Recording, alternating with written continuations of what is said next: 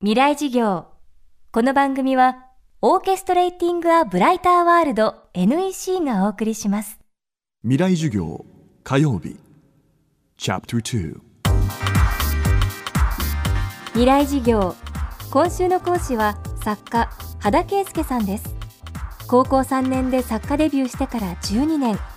先日4度目のノミネートで第153回芥川賞を受賞して同時受賞の又吉直樹さんとともに今大きな注目を浴びる29歳です。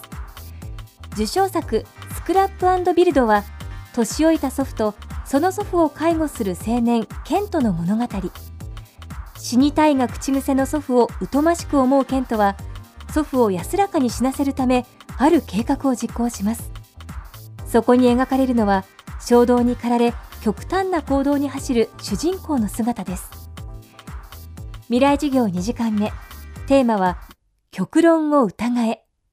最近はいろんな論調というか社会的な意見がもう極端なものにあの二極化してるなっていうふうにはずっと感じていたんですよ。右翼的な思想が幅を利かせたと思ったら左翼的な極端な思想も出てきて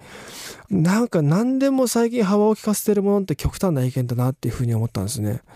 で例えば、まあ、若者虐げられてる若者とあと既得権益にありついて年金もたっぷりもらってる老人っていう利益が対立する存在っていう風な感じにいろんなメディアでなってるなと思ったんですね。でもそういった意見のぶつかりをしても対立しか生まれなくて何も生まれないなっていう。でしかも若者が老人を攻撃したとしても例えばもう年金なんて廃止しろですとか老人にとって不利な社会的政策をどんどん固めていこうとした時にそうした結果はそういうふうにやっていた攻撃的な若者たちもいずれは老人になるっていうところがやっぱそこが大事だなと思ったんですね。その自分たちもやがては老人になるっていうのがその天に向かって唾を吐いているっていう構図になるっていうそこにちょっと面白みがあるなって思いだからこの主人公もケントも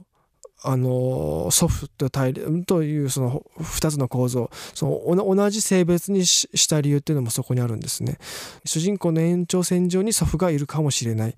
それをずっと意識して書いていきましたね。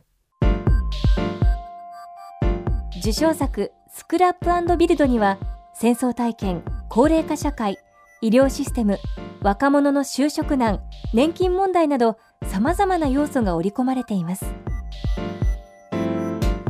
まあ、でも戦争について調べると例えば右翼的な意見と左翼的な意見のどちらが正しいのかっていうのを勉強ってすればするほど極端なことって言えなくなるのがリエルなはずなのになんでみんな極端なこと言えるのかなっていう本その資料であってもその資料が正しいかどうかの検討っていうのを他の資料に頼ってしなきゃいけない。そういうのを無数にやっていくと勉強した割には何も言えないっていうのが普通なんじゃないかって思っていったんですよ。だからそのリアルさを割と自分大事にした方がいいなって思って。だからそれを、ま、孫と祖父の関係に当てはめても戦争について知らないことが恥なんじゃなくて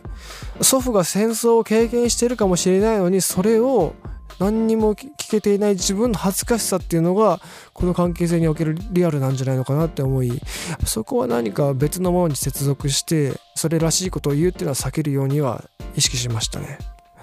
極論を言う人っていうのをいろんなメディアとかで目にすることがあっても身の回りにそういう人っていないなって思うんですよ。だからその人たちも身近な人に対してはそういうこと言ってない可能性って多分にあるんじゃないのかなって思うんですね。だから実際には思ってないことを誇張していってる部分もあるんじゃないのかなっていう違和感ってやっぱあるんですね。例えばなんか社会学的な本とかを読んでマイルドヤンキーみたいなものを探そうとしてもいわゆる分かりやすいマイルドヤンキーもそんなに田舎にいないんですよね実際に会って話してみると割と普通の常識人だったりだとかしてだから何かの論とかの引き合いに出される人たちってそんなに現実世界で見つけるのは難しいなっていう実感が多分極端なものに対する違和感となって自分には見えますね。未来授業今週の講師は作家の羽田圭介さんです今日は極論を疑いをテーマにお送りしました明日も羽田さんの講義をお届けします。そしてこの番組の特別公開授業を今年も開催します。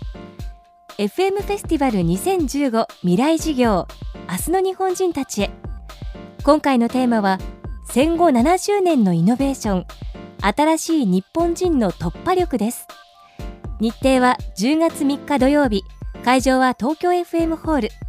教壇に立つのはノーベル物理学賞を受賞した電子工学者中村修二さん。演出家宮本亞門さん。日本紛争予防センター理事長瀬谷留美子さんです。この特別公開授業に大学生200名をご招待します。また授業を一緒に作る学生委員の募集も行っています。詳しくは東京 FM のトップページにある FM フェスティバル未来事業の特設サイトをご確認ください。未来事業この番組はオーケストレーティング・ア・ブライター・ワールド NEC がお送りしました。